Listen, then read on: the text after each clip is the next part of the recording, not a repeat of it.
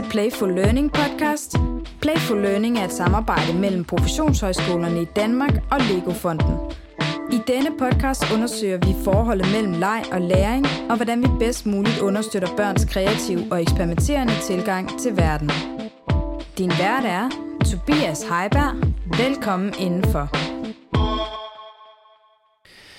I dette afsnit af Playful Learning Podcast skal du møde en af programmets egne folk, nemlig Marta Lagoni, der er phd studerende under vores forskningsprojekt. Marta sidder her i dag på grund af sit særlige kendskab til drama og teater som læringsform. Hun er nemlig oprindeligt uddannet dramatur og har været ansat på teatre, lavet drama og teaterprojekter med børn og unge, men har de sidste mange år undervist på pædagog- og læreruddannelsen på UCL. Hun er i studiet hos os i dag, fordi hun i sin phd afhandling blandt andet undersøger, hvad dramaturgien kan tilbyde undervisningen med lejende tilgangen til læring. I vores arbejde med børn og studerende taler vi tit om at lade som om, forestille os, og det er udbredt at anvende rollespil i undervisningssituationer. Vi er dog ofte knap så bevidste om, hvilke greb, der kan hjælpe de forskellige handlinger på vej.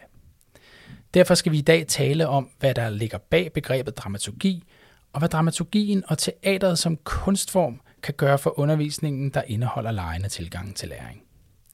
Marta tager os med igennem et af hendes eksperimenter, og så kommer vi også ind på et par af de greb, man kan gøre brug af for at facilitere rollespil med fagligt indhold. God fornøjelse.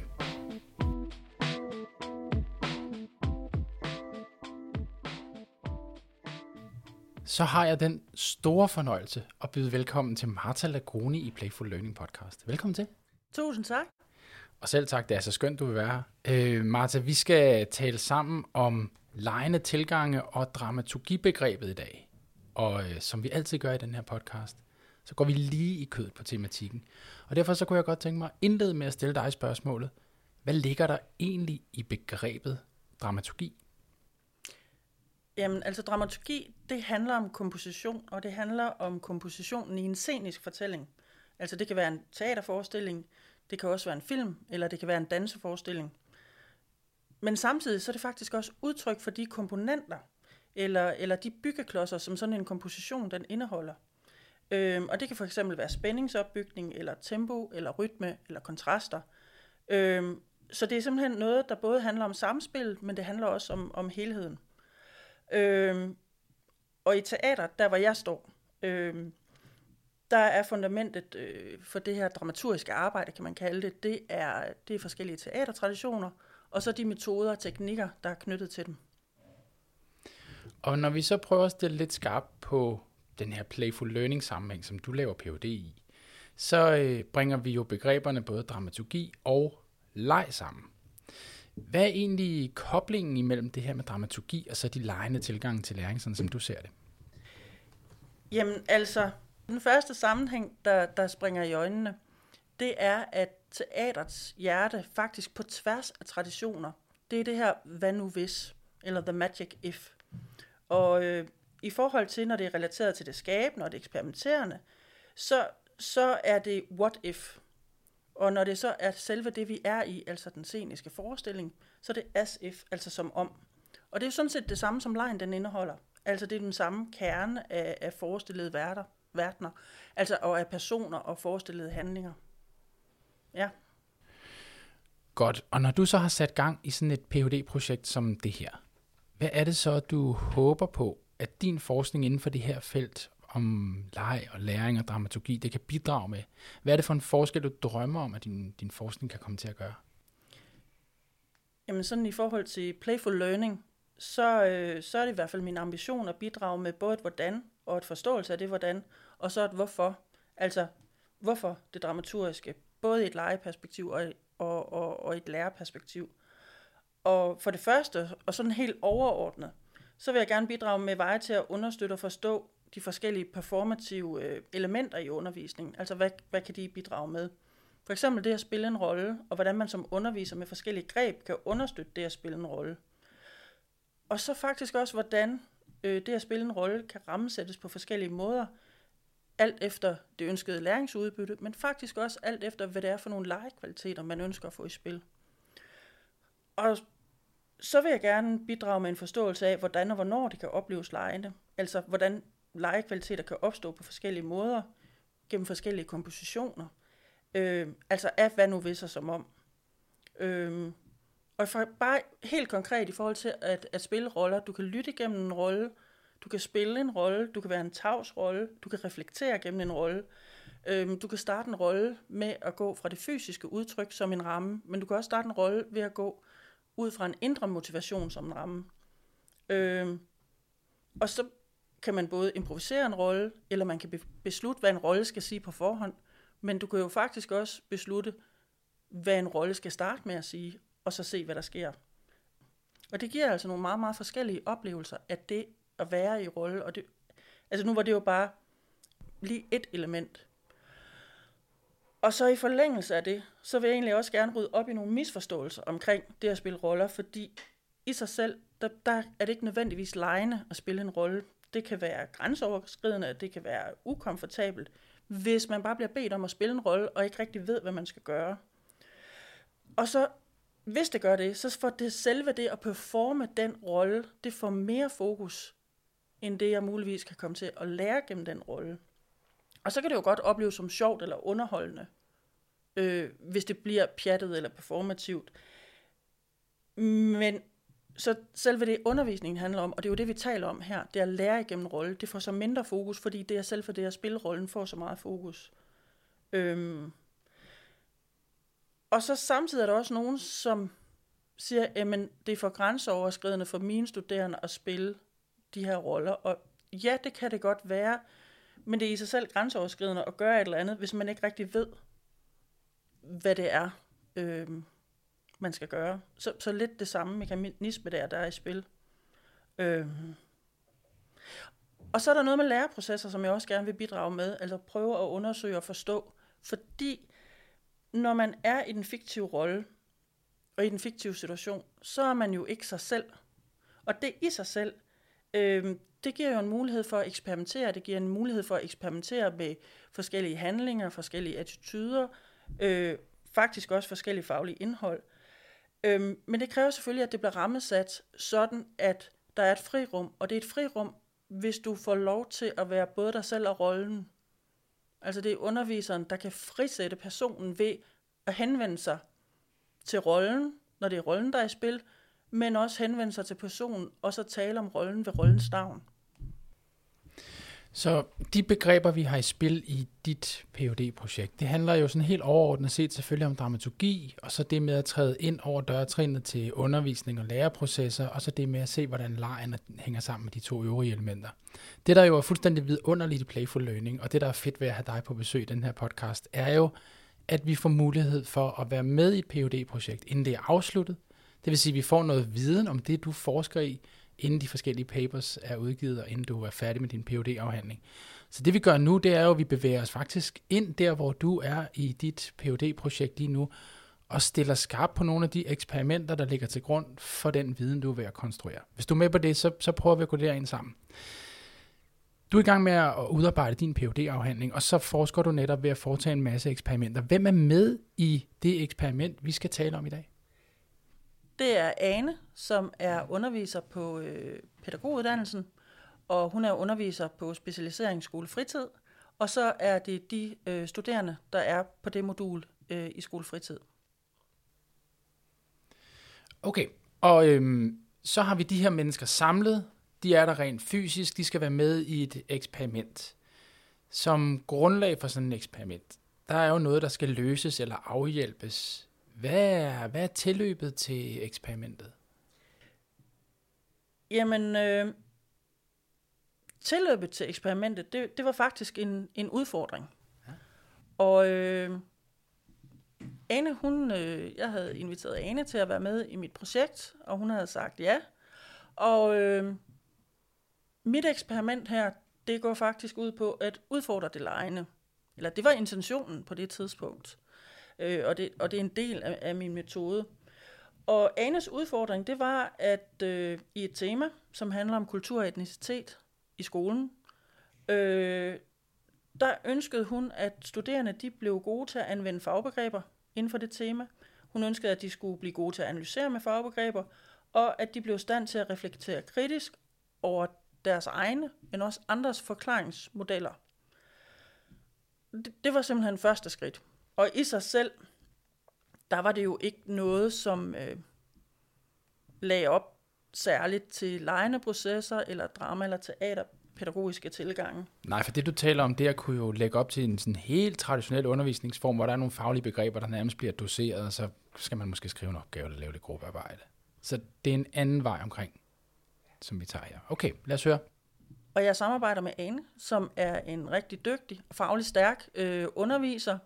Øh, hun havde bestemt ikke tænkt sig at stå og dosere, men havde ikke på forhånd kendskab til, jo, hørt om, men ikke kendskab til dramateater faglige tilgange.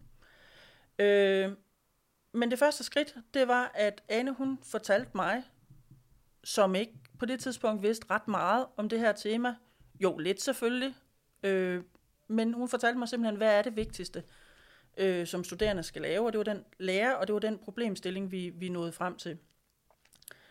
Øhm, så kom jeg med nogle forslag til, hvordan det her kunne forløses. Altså noget, jeg kunne forestille mig ud fra den ramme, som jeg havde sat omkring mit projekt. Og, og rammen, det er den fiktive figur, eller den fiktive rolle, den fiktive fortælling, den fiktive tid, og også det fiktive rum, altså og hvad, alt, hvad der er i det rum. Øh, de forslag, jeg kom med, de var alle sammen gode og, og funderet, og nogle af dem sagde Ane ja til, og andre sagde hun, nej, det kan jeg slet ikke forestille mig. Øhm, og så nogen sagde hun, okay, prøv lige at fortælle lidt mere. Og så blev vi sådan et, et samspil, øh, ved med at udvikle på det, og jeg altså, blev ved med at komme med de her forskellige forslag, og så nåede vi frem til noget, hvor vi begge to kunne mærke, okay, nu er den der. Fordi det, der var vigtigt for mig, det er, at det skulle også være i samklang eller, eller genklang med Ane, altså så vi kunne stå fælles omkring det her undervisningsforløb. Så får jeg lyst til at gå en omvej, Martha, fordi det vi gør her, det er, at vi tager tilløbet til den undervisning og til det eksperiment, som, som Ane jo skal udføre med, med dig på en eller anden måde i kulissen. Der er noget rent metodisk her, som jeg er optaget af, fordi øh, du er jo forsker i den her sammenhæng, men det lyder som om, du arbejder meget jævnbyrdigt og meget tæt sammen med Ane, som er underviser i den her sammenhæng. Er det ikke lidt utraditionelt, eller kan du sige noget om, hvorfor det er karakteristisk for den forskningsmetode, du bruger? Det er helt karakteristisk, fordi det er en dramaturgisk tilgang, øh, jeg stiller nogle spørgsmål. Jeg agerer som om jeg er dramatur i det her samspil, så derfor har det også været vigtigt for mig at samarbejde med nogle undervisere, som underviser i noget, som jeg ikke havde særlig meget forstand på. Fordi så kommer jeg ikke til at blande mig eller tage over i forhold til selve det faglige tema. Og øh, når jeg designer de her eksperimenter, som jeg gør, så første gang de bliver gennemført, så er det faktisk mig, som står i front i midten af det hele, og guider og faciliterer øh, de øvelser, som binder det sammen, eller den praksis, der binder undervisningen sammen. Og det er jo vældig karakteristisk også for måden, der bliver forsket på i Playful Learning, meget, meget tæt på den praksis, og i den praksis, og understøttende for den praksis, som vi forsker i. Lad os prøve at tage skridtet fra det her tilløb, som du har sammen med Ane, og så ind til der, hvor eksperimentet ligesom begynder at ske sammen med studerende og udspille sig i, i praksis. Kan du folde det her eksperiment ud? Altså, hvad gik det ud på, og hvad skete der under eksperimentet? Jamen, det kan jeg godt. Øh, det skal lige siges, at vi har digtet øh, noget, som skal med. Og det, vi har digtet, det er med afsæt i noget forskning, som Ane har, har bragt til bordet. Og der har vi øh, fundet nogle cases, som jeg har lavet om til spiloplæg. Øh, og nogle sætninger, som skulle med. Så det er en del af undervisningen. Men det første, der sker, i rummet den her dag, jamen det er, at vi siger velkommen til undervisningen, og så holder Ane et meget, meget kort teoretisk oplæg, i øvrigt via en PowerPoint. Men det bliver holdt med den baggrund, at de studerende får at vide, at det er noget materiale, de skal bruge lige om lidt. Øhm, og øh, altså det, det betyder selvfølgelig, at så er problematikkerne og de centrale fagbegreber, de, de kommer i front lige fra starten af dagen. Det næste, der sker, øh, det er en meget, meget kort opvarmning, som egentlig handler om at varme gulvet op, få studerende ud på gulvet og få dem til at forbinde øh, hoved og krop. Og så øh, fortalte jeg ganske kort, hvad det var, vi skulle arbejde med øh, i løbet af dagen. Øh, og så fik de at vide, at de lige skulle lære en, øh, en hurtig teknik til at spille, altså med baggrund i det, vi skulle lave, at de skulle lære en, en teknik til at spille skuespil, uden at spille skuespil. Det vil sige, at spille noget, uden at lave stemmer om, og uden at lave deres kroppe om.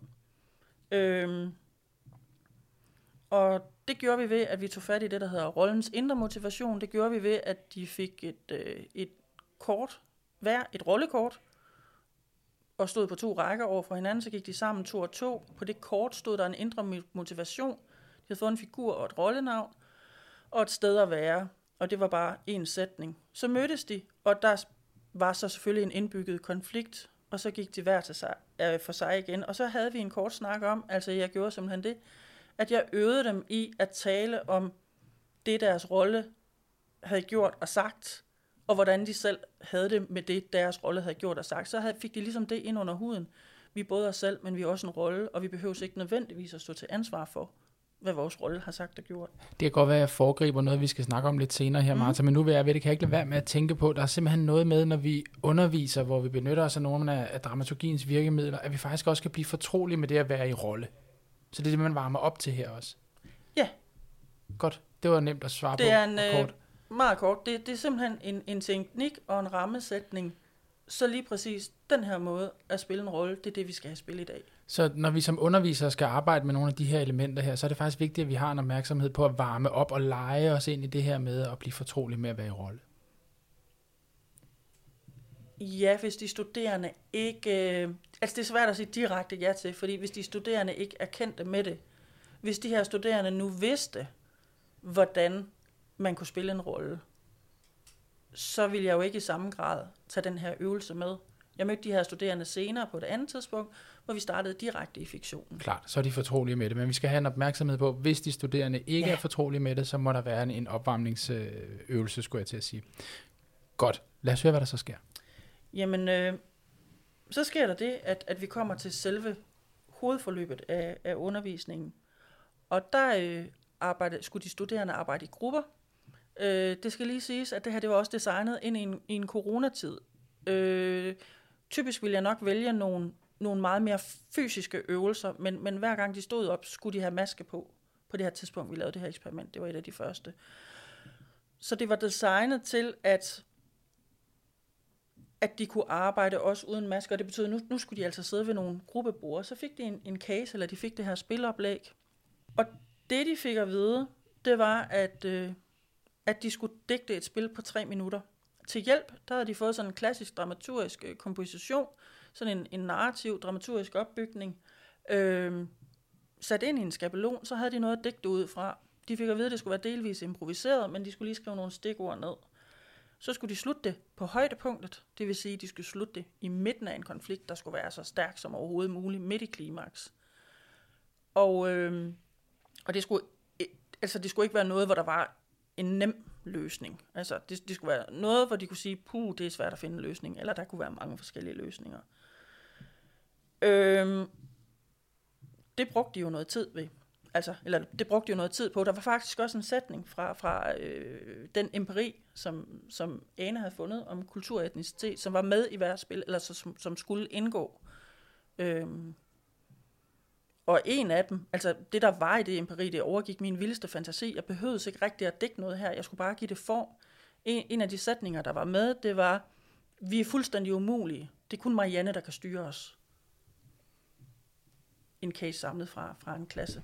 Så det du peger på, det er noget af det stof, vi i forvejen står på at skulle arbejde med i pædagoguddannelse, læreruddannelse, professionsuddannelserne i det hele taget. Det egner sig vildt godt til at arbejde med på en dramaturgisk façon, fordi det er udsagn, det er måder at tænke på, at se verden på og føle sig på som ungt menneske eller som barn. Altså umiddelbart, ja, så tænker jeg, at der findes materiale overalt til de her øh, arbejdsmåder. Altså for mig, der var det super godt materiale at sidde med den her forskningsrapport, der var jo beskrevet situationer, der var, øh, der var sætninger, som unge mennesker havde sagt, eller store børn, unge mennesker i skolen. Øhm, så, så for mig, der var det rigtig godt materiale. Og for mig er det jo rigtig godt at vide, fordi det var jeg måske ikke klar over, så hvis jeg gerne vil i gang med det her, så er det jo fuldstændig plug and play. Jeg skal i virkeligheden bare se mig om i noget af det stof, jeg arbejder med i forvejen, og prøve at tænke over, kan jeg sætte det i scene i en dramaturgisk form. Og det vi gjorde, det var, at vi bad studerende om at gøre det levende. Altså jeg havde koncentreret det, så der selvfølgelig ikke, altså det er vigtigt, at det ikke er for stort, når man skal spille kun i tre minutter. Øh, og spille mere end tre minutter giver ikke nødvendigvis mening til det, vi skulle bruge det efter bagefter. Øh, så jeg bad jo de studerende om at digte færdigt, fordi når vi læser en case, eller når vi læser øh, en, om en situation, så er der en hel masse, der mangler. Hvem var mere i rummet? Eller hvis der var information om det, så havde jeg i hvert fald sorteret det fra. Hvad var det, der skete konkret? Hvad var det, personerne tænkte i den situation? Og det kan man næsten digte sig ud af i den kontekst, hvor vi spiller det. Du siger også noget, som jeg synes er næsten, øh, næsten er poetisk. Du, altså, at, at når man arbejder på den her måde, så formår man at gøre stoffet levende. Du taler også tidligere om det der med at forbinde krop og, og hoved. Mm. Altså, hvad, hvad er det, der sker sådan rent læringsmæssigt her? Hvad er, det, hvad er det for nogle forbindelser, der bliver skabt, som vi måske ikke altid formår at skabe? Kan du sætte nogle ord på det? Jamen det, der sker, det er, at, at de studerende forbinder krop og hoved meget tydeligt, men der sker også det, at både sanser og emotioner kommer i spil, både som dig selv, men også som den rolle, du spiller. Altså hvis du virkelig forbinder dig med den figurs, eller den rolles motivation i en situation, så kan du opleve og føle som den person. Øh, jeg har en studerende fra et andet eksperiment, som udbryder øh, i en evaluering, at hun fik en virkelig aha-oplevelse, fordi hun prøvede at opleve det som en mor. Altså hun sagde simpelthen, ja, det der med, at jeg oplevede det, som om jeg var mor, så så jeg lige pludselig på det her på en helt anden måde. Jeg har aldrig tænkt sådan før. Og det er jo selvfølgelig, altså det er jo helt indlysende, at det må være voldsomt værdifuldt, når man arbejder som enten lærer eller pædagog, og skal forstå både forældreposition, barnets position osv., og det får man altså en helt anden forudsætning for, når man arbejder på den her måde. Martha, vi skal lige tilbage til at færdiggøre det der eksperiment. Ja, for vi er ikke sådan helt for alvor kommet i gang endnu. Men det er jo fordi, at, at de ting, som du siger, synes jeg er voldsomt interessante, og derfor så tager vi nogle omveje. Men nu tilbage til hovedsporet, og tilbage til det eksperiment, som vi lige skal have gjort færdigt, Martha. Jamen, øh, det, er jo en, det er jo en lang dag. Det, det er på syv timer, så det er også lidt overordnet, jeg fortæller. Men, men hoveddelen, der er de studerende, de spiller deres spil øh, på scenen. Og, og scenen, det er i virkeligheden øh, bare en ende af klasselokalet. Altså det er et, et tomt rum. Vi definerer, at det er en scene, og derfor er det en scene. Og øh, det tager tre minutter. Men lige inden spillet, der er de andre studerende, dem der skal se på, og lytte på. De blev inddelt i nogle grupper, så øh, de blev inddelt i nogle grupper, hvor de skal lytte, som om de var ledere, øh, som om de var øh, forældre, øh, AKT-pædagoger, lærere. De var vidner til situationen. Øh, så lige efter spillet, så starter nogle små improviserede spil, hvor jeg så går over til det ene bord, og så siger jeg, hvem var det, der sad herovre? De studerende siger, øh, jamen jeg var, jeg var leder, og jeg er pædagogen. Og jeg ved det selvfølgelig godt, jeg har lige stået og været med til den her inddeling, men det er, sådan en, det er en teknik, det er simpelthen en repetition, fordi jeg flytter fokus fra scenen ned til bordet, hvor det improviserede spil er, og lige minder alle om, hvem er det, det er. Man er nemlig rigtig opslugt, når man har stået og spillet et skuespil på tre minutter. Så dem, der stod på scenen, kunne godt have glemt, hvem de andre var. Øhm, og så starter jeg med at sige, okay, men hvad, hvad tænker I om det, I lige har været vidner til? Hvis der ikke er nogen, der svarer, så, øh, så spurgte jeg dig som leder, hvad, hvad tænker du om det her? Og gør du noget særligt ud af virkelig sådan at dyrke og fastholde rollerne i den situation der? Altså hvis man glemmer de studerendes navne bevidst, tale til dem som leder, tale til dem som forældre. Ja. Altså jeg flytter mig over og taler til den studerende som leder. Siger, hvad, hvad tænker du som leder om det her? Hvis lederen så siger, muligvis som sig selv, muligvis som leder, og siger, øh, det ved jeg ikke rigtig lige nu. Så vender jeg mig rundt og siger, nu er du lærer ansat på den her skole, du har lige hørt din leder sige, at han ikke ved, hvad han skal gøre ved den her situation. Hvad tænker du så om det? Meget ofte så starter diskussionen der. Altså, så, så du spidser virkelig situationen til at dyrke det der rum der, som kan blive helt fortvivlende, og, og går ikke ud af karakter, og lader heller ikke de studerende slippe ud af karakter? Nej. I ganske kort tid. Og det ved de godt. Og når situationen er udtømt, så går jeg videre. Nogle gange diskuterer de af sig selv i deres roller. Andre gange skal de hjælpes. Men jeg bruger min fornemmelse for, hvornår den er udtømt. Ja. Og hvis, hvis de griner, så bruger jeg også det. Altså, jeg, jeg kigger på dem og siger, hold da op, det var interessant. Hvordan har du det med, at du har en kollega, der sidder og griner nu? Jeg kunne godt tænke mig at stille dig et spørgsmål, som jeg, som, som jeg synes er svært at svare på, og det er derfor, jeg stiller dig det måske. Det, det handler om det her med det lejende. Jeg startede med at sige, at der ligesom er, er tre fikspunkter i din phd afhandling Det er meget for simpelt, men det handler om, om det didaktiske rum, altså om læreprocesser, om undervisning. Det drejer sig om dramaturgien og den tradition, og det drejer sig om det lejende. Når jeg forestiller mig de her studerende sidde der, og også blive sådan spidet lidt i forhold til, nu, nu bliver du nødt til at udtale dig som leder osv., det kan jo lyde næsten helt ubehageligt at sidde i den situation. Ikke fordi det behøver at gøre noget, men jeg kunne godt tænke mig at tale lidt med dig om, hvorfor er det særligt lejende? Jeg kan sagtens forstå, at når vi spiller noget, så er der en ret øh, stærk parallel til det lejende. Men kan lejen også være ubehagelig og utryg og grænseoverskridende? Og hvorfor er der noget særligt lejende i den her form? Og det er jo netop det, som, som jeg er rigtig nysgerrig efter, fordi jeg går faktisk ikke efter det lejende i det her undervisningsforløb. Og det, der så er, er interessant, det er jo, at efterfølgende så oplever de studerende, at det har været en lejende dag. Og nogen siger endda, at det hele har været en stor leg. Og det er næsten selvom, at du står der i rummet og tænker, kan vide om det her er lejende, det fornemmer du næsten ikke, men dine studerende siger bagefter, at de oplevede det lejende.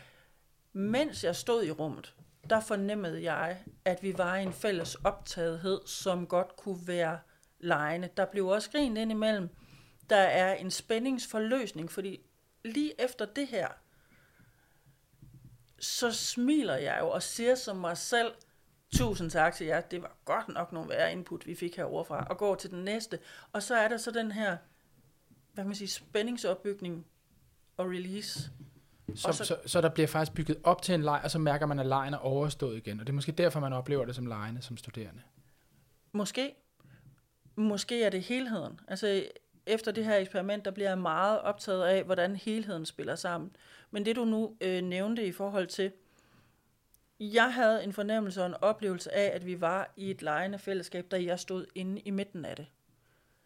Da jeg ser det hele igennem igen, fordi jeg har et kamera til at stå i et hjørne, som, som filmer det hele udefra.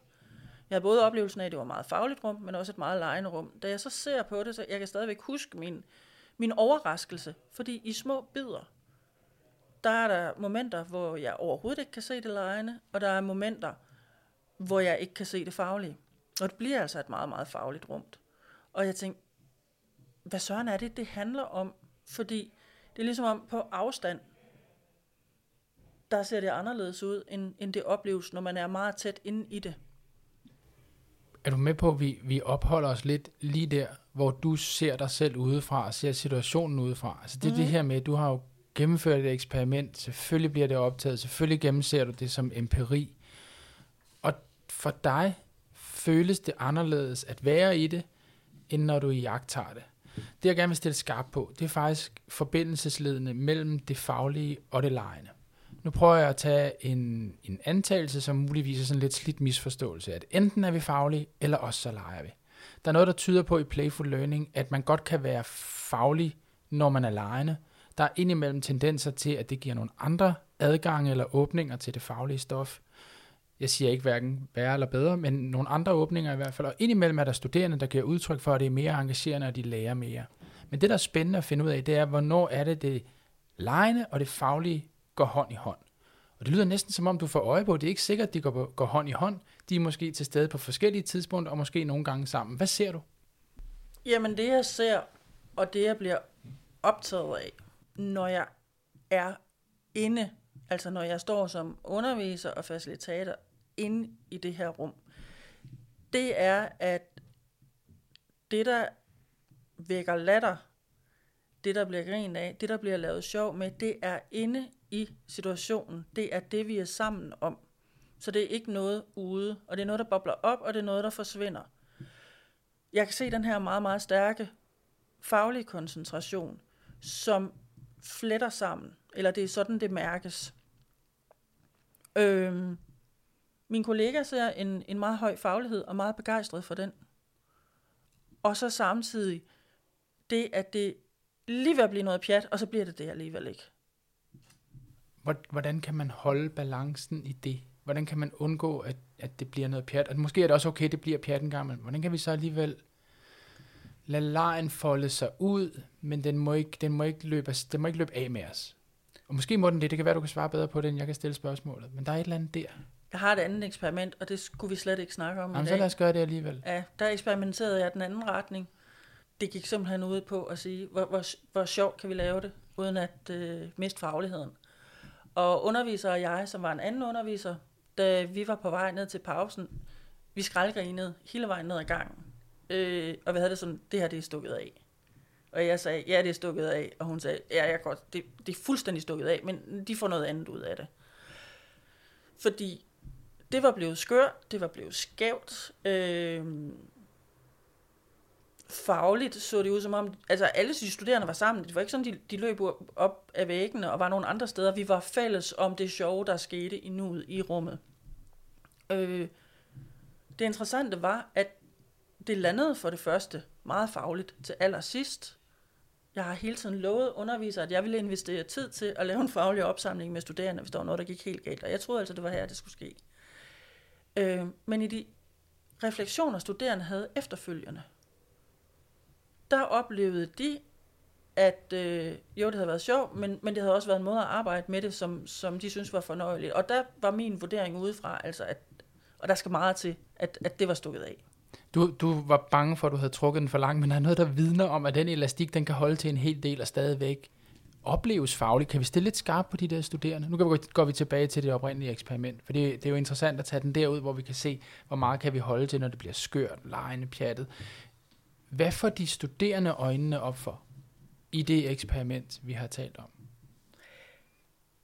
Altså, de taler måske ikke så meget om, hvad de får øjnene op for, når jeg taler med dem efterfølgende. Jeg, jeg gjorde det, at øh, vi havde en mundtlig evaluering på holdet, hvor vi ligesom samlede op, og så efterfølgende havde de nogle skriftlige refleksioner. Men, men det, der var meget karakteristisk, da de var øh, samlet på holdet, det var, øh, at de var trætte. De var virkelig, virkelig trætte, og de sagde det på forskellige vis. Og sagde så også samtidig, det var hårdt arbejde, men det var rigtig sjovt.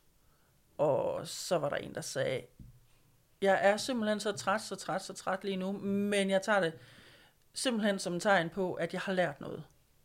Det tror jeg da også er, er meget rigtigt.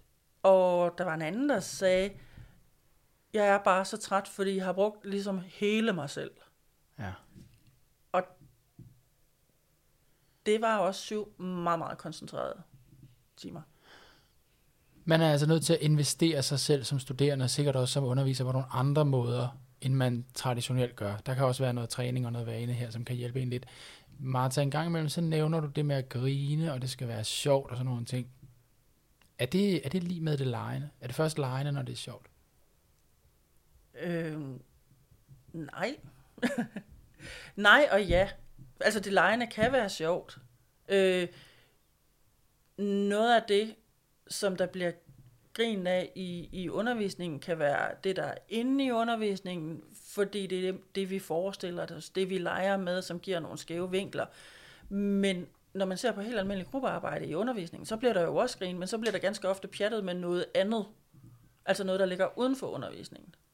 Så, så, så det, jeg lægger meget mærke til, det er, har vi den sjove, skæve interageren med det, vi er sammen om i undervisningen, eller er det om et billede, som kommer fra Facebook?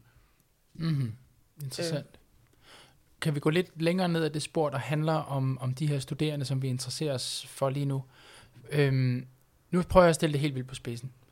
Vi har dit eksperiment, men vi har også mig. Jeg, jeg underviser, jeg underviser i det samme faglige tema, jeg har den samme faglige stolthed, som du har beskrevet, Ane har, og jeg træder ind i lokalet, og jeg har min powerpoints med under armen, og jeg tager de studerende igennem mine 47 slides, de tager noter, og de læser.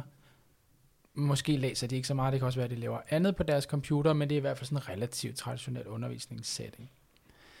Det stiller vi over for det eksempel, du har taget os med i. Hvad får de studerende mest ud af? Min undervisning eller din undervisning? Altså det kommer jo an på, hvad de skal have ud af det. Fordi nu går jeg ud fra, at det er en super god PowerPoint, du har lavet, og du faktisk er en bravende dygtig forelæser. Tak. Og hvis du har lavet sådan her super gode PowerPoint, så lærer de studerende jo noget af den form, du præsenterer, og det vil sige, de lærer måske noget om, hvordan en god PowerPoint er bygget op, og hvis du står tæt på eksamen og har stillet som krav, at de skal have en PowerPoint med til eksamen, så virker det jo meget fornuftigt. Men hvis det nu var det her tema, så det du præsenterer, det er jo noget materiale.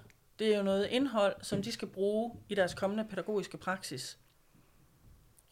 Og det de i hvert fald får mulighed for øh, i det undervisningsforløb, som, som Ana og, og jeg lavede, det er, at godt nok er det en forestillet virkelighed, men den er samtidig, så er den jo hentet, og basis for forestillingen, det, det er hentet fra forskning. Det får de jo lov til at interagere med og gennemleve med både deres hoved, deres krop, deres følelser og deres sanser. Og nu har jeg jo ikke, øh, altså jeg har jo ikke lavet kontrolforsøg. Det mener jeg faktisk ville være, være ret uetisk. Mm, men jeg tænker da godt, at øh, altså det ikke er for meget at konkludere, at der i hvert fald er mulighed for at lære mere. Der er ikke nogen garanti, fordi på alle undervisningsforløb, der kan enkelt studerende eller flere studerende, og det har de retten til, der, der, der kan de stå af eller ikke være med. Jeg synes, det er en vidunderlig måde at svare på, og jeg var nemlig ikke på jagt efter, at vi skal shame PowerPoint-undervisning eller forelæsninger, for det, det kan noget til den rette kontekst og det rette læringsformål. Det, jeg synes, du bidrager med her, det er i virkeligheden flere farver på den palette, som vi arbejder med rent didaktisk, og flere muligheder, der netop kan imødegå de forskellige læringsforudsætninger, som studerende har, eller være bedre egnet til den givende læringskontekst, som vi ønsker at sætte dem i. Så lad os gå helt tæt på det. Vi har med pædagogstuderende at gøre her. Lige nu der leger vi, at jeg er pædagogstuderende. Når jeg oplever det her med at være i rolle, kontra den PowerPoint-forelæsning, som vi talte om, hvad betyder det så i forhold til min pædagogkompetence? Altså det at skulle ud og være professionel med børn på den her måde som pædagog senere. Hvad betyder det, at jeg har været igennem den undervisning kontra den mere traditionelle? Altså hvis du har været en del af den type undervisning, som Ana og jeg lavede, så har du haft mulighed for at prøve rigtig mange perspektiver af, og forestille dig mange perspektiver. Og det vil sige, du har på forhånd øvet dig på noget, som, som er rigtig, rigtig vigtigt i både en professionel pædagogisk praksis, men det er også rigtig vigtigt for, for en lærer. Altså det at kunne se på en situation fra mange forskellige perspektiver. Fra børnenes perspektiv, fra forældrenes perspektiv.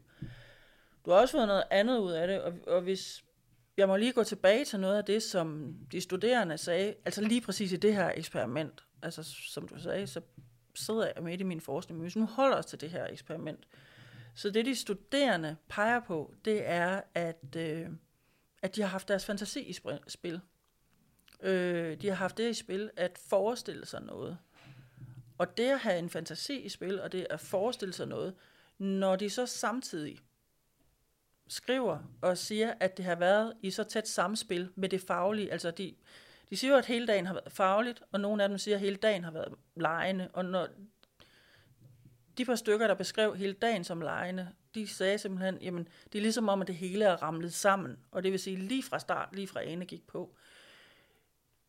Det betyder jo, at du har øvet dig på at forestille dig forskellige muligheder i pædagogisk praksis. Det vil sige, at hvis, hvis, hvis du ser på en problemstilling, at så allerede i studiet, så begynder du at øve dig på at der kan være mange forskellige løsninger og mange forskellige perspektiver på det her, og ikke bare en eller den, jeg vurderer er den bedste. Så når jeg står der og er færdig, sendt ud af, af pædagoguddannelsen og arbejder med børn eller unge, hvad betyder det så i det møde med barnet, når jeg er uddannet med den her kropslige tyngde, kan vi kalde det for det, eller det her med at forbinde krop og hoved, som du sagde? Hvis du er uddannet på den her måde, og nu skal lige siges, at, at jeg synes, vi skal jo blive ved med at, at hylde og dyrke og undersøge mangfoldige veje til, til playful learning. Enig. Men hvis vi nu tager hele paletten med, og, ikke, og heller ikke spiller rollespil hele tiden, men hvis vi nu dyrker hele paletten, så har du jo langt mere mangfoldige muligheder for at møde det barn. Og hvis du også har arbejdet på de her måder, spillet forskellige roller, og lært igennem forskellige roller, så styrker du jo noget af den evne, som der skal til for at arbejde med barnets perspektiv, eller med dine kollegaers perspektiv, eller forældres perspektiver. Okay, Martha, hvis vi skal begynde at bevæge os hen imod en udtoning af det her podcast-afsnit, Ja. så øh, med afsæt i alt det, du har taget os med igennem, hvis du skulle sætte nogle få ord på, hvad du tager med dig, altså de vigtigste erkendelser i forhold til det her eksperiment, hvad er det så? Ja. Nu er det jo meget, meget svært at vælge de vigtigste ud. Det ved jeg godt, særligt for en forsker. I har masser af vigtige erkendelser, der må ud i verden, men hvis vi nu alligevel stiller skarpt og siger, at de vigtigste er de vigtige, så vil jeg sige, det allerførste, som jeg lagde mærke til, og som jeg tænkte efter det her eksperiment, og efter at have lavet den første rå gennemarbejdning, det var, at jeg ved jo godt, at vi ikke kan se alting udefra. Jeg ved også godt, at jeg ikke som underviser kan vide alt, men det slog mig alligevel, hvor forskellig min oplevelse kunne være i forhold til de studerende, når jeg så noget udefra. Øhm, og, og det tror jeg, vi alle sammen ved, også som, som underviser, at, at vores vurdering af en situation, den er, den, er ikke, den er ikke endegyldig. Men selv mig, som har undervist i så mange år, blev faktisk overrasket over at se forskellen på det, jeg kunne se fra kameraets side, og det, jeg kunne se studerende, de skrev. Gav, gav det der sådan en, en fornyet ydmyghed i forhold til de studerendes perspektiv, eller hvad er det, jeg skal Det gav opfatte? en øh, fornyet opmærksomhed. Ja. Det gav virkelig en øh, fornyet opmærksomhed på, hvad er studerendes perspektiv på det her, og en opmærksomhed på, øh, hvor vigtig studerendes oplevelse af at lære noget er. Og det er jo så også en af øh, erkendelserne i det her, fordi i selve refleksionen og opsamlingen, der ligger der en, en, en virkelig, virkelig stærk krølle, som jeg tror, som jeg tænker, som jeg mener, jeg har fået øje på, også med det her eksperiment. Igen, noget som vi måske godt kan tænke os til, at det er vigtigt at sætte refleksionen i gang. Hvad er det så, vi kan lære af det her? Eller hvad har vi lært? Hvad har vi arbejdet med? Men det er både at arbejde med sin sanser, sin krop, sine følelser, og så sætte nogle ord på, øh, at de loops er, er rigtig, rigtig vigtige. Så er der måske noget af det, som øh, er en af de øh, vigtigste erkendelser med det her eksperiment, og også noget, der kan ses øh, i eksperimentet, og, og de, de studerende skriver og siger, det er, og det er jeg slet ikke færdig med, men når fagligheden og fagbegreber bliver et legetøj, hvad er det så, der sker? Og der mener jeg et, et seriøst legetøj, altså et legetøj, som, øh, som vi eksperimenterer med, arbejder med, fordyber os i, og ikke pjatter rundt med. Altså børn, som er rigtig glade for deres legetøj, de pjatter heller ikke rundt med det. De leger virkelig fordybet med det. Så har de det også sjovt med det, men det er ikke sikkert, de griner, når de siger, at de har det sjovt. Det er jo en fantastisk outro og en fantastisk erkendelse, Martha. Det sidste spørgsmål, jeg tror, jeg vil stille dig, det er helt lavpraktisk. Har du et godt råd til nogle af de undervisere, der sidder og lytter til det her, som måske ikke har den store erfaring med dramaturgiens muligheder? Jamen det ret interessante er, at øh, jeg oplever jo rigtig mange, og især inden for, for Playful Learning-programmet, øh, der har fat i nogle grundelementer og arbejder med det, og arbejder med det med, med virkelig, virkelig god succes. Altså inddrager roller, eller fiktive scenarier, eller fiktive fortællinger øh, i deres designs på rigtig mange måder. Og der er det jo at blive ved og eksperimentere med det og øve sig på det i forskellige sammenhænge. Hvis man så er særlig optaget af, af lige præcis det at, at spille nogle roller, jamen så det at øve sig videre, det, der, for at få det udfoldet, der kan man jo gå til noget af det, der er basis, altså drama- og teaterbaserede øh, læringsformer, især i, i grundskolen, eller decideret dramaturgisk didaktik. Men det er jo, hvis man har lyst til at få det udfoldet. Hvis man så til gengæld afviser det, øh, fordi det har jeg prøvet, og, og det er ikke, øh, det virker ikke, eller studerende pjatter for meget. Det synes jeg er rigtig, rigtig ærgerligt. Øh, fordi det er en kunstform, og det er nogle, det er nogle grundlæggende metoder og teknikker, man kan øve sig på. Og jeg ved ikke, øh, om der er tid til, at jeg kan komme med sådan et lille billede, Jo som da. jeg nyder. Jo, kom med Jo. det. Men jeg ved ikke, om du kan forestille dig, øh, og jeg tror ikke, du kunne finde på det, men måske kunne du, øh, at du tog et hold af studerende, så delte du dem ind i grupper, og så gav du dem alle sammen guitar hver. Og så sagde du, nu har jeg en time, og i løbet af den time, så skal I digte en melodi, og når I så kommer tilbage, så skal vi spille det for hinanden. Og jeg tænker, det kan godt være, at du kunne finde på det, men hvis du kunne finde på det, så, så tænker jeg ikke, du skulle forvente, at det blev en pæn melodi, de kom tilbage med. Og jeg tror, at der er rigtig mange af dem, som, som ville prøve et eller andet, og så i ren overlevelsesstrategi, så ville de lave nogle vanvittige og ret pjattede løsninger med de her guitarer efter en time, og i forhold til melodier. Og så tænker jeg, jamen det, er jo, det er jo klart, fordi det er en overlevelsesstrategi. Og så er der sikkert nogen, øh, som vil tænke, at ja, men det at spille skuespil, det er noget helt andet end en guitar, og selvfølgelig er det det. Og der kan jeg ikke lade være med at være lidt fræk og sige, at det at spille skuespil, det er en meget, meget mere kompliceret kunstform, end selve det at spille guitar. Men det er så heller ikke raketfysik, fordi på en guitar, der kan du komme rigtig langt med tre akkorder. Det, det er sådan ret gængs, mine gode kollegaer, øh, som er musikundervisere, siger, at man kommer langt med tre akkorder. Det kan man altså også inden for skuespil og drama og teater, man kommer rigtig langt med nogle få grundlæggende teknikker. Og tak for det billede, fordi det giver nemlig rigtig, rigtig meget mening. Øh, jeg ved ikke, om jeg kunne finde på at sætte mine studerende i, i den situation, men øh, du har da i hvert fald givet lidt inspiration. I hvert fald er det meget, meget væsentligt at holde fast i, at det er jo en ædel kunstform, en ædel jiu-jitsu-kunst, at, at udleve det her med at arbejde med dramaturgi og roller på lige fod med andre kunstformer. Det undervurderer vi måske lidt en gang imellem. Men så skal det heller ikke overvurderes, fordi Ane, hun har jo overtaget undervisningen her. Altså hun har undervist i det øh, selv den næste gang, der skal med, med et, i det. lille, ja, med et lille skub begynder vi stille og roligt at øve os både som undervisere og studerende.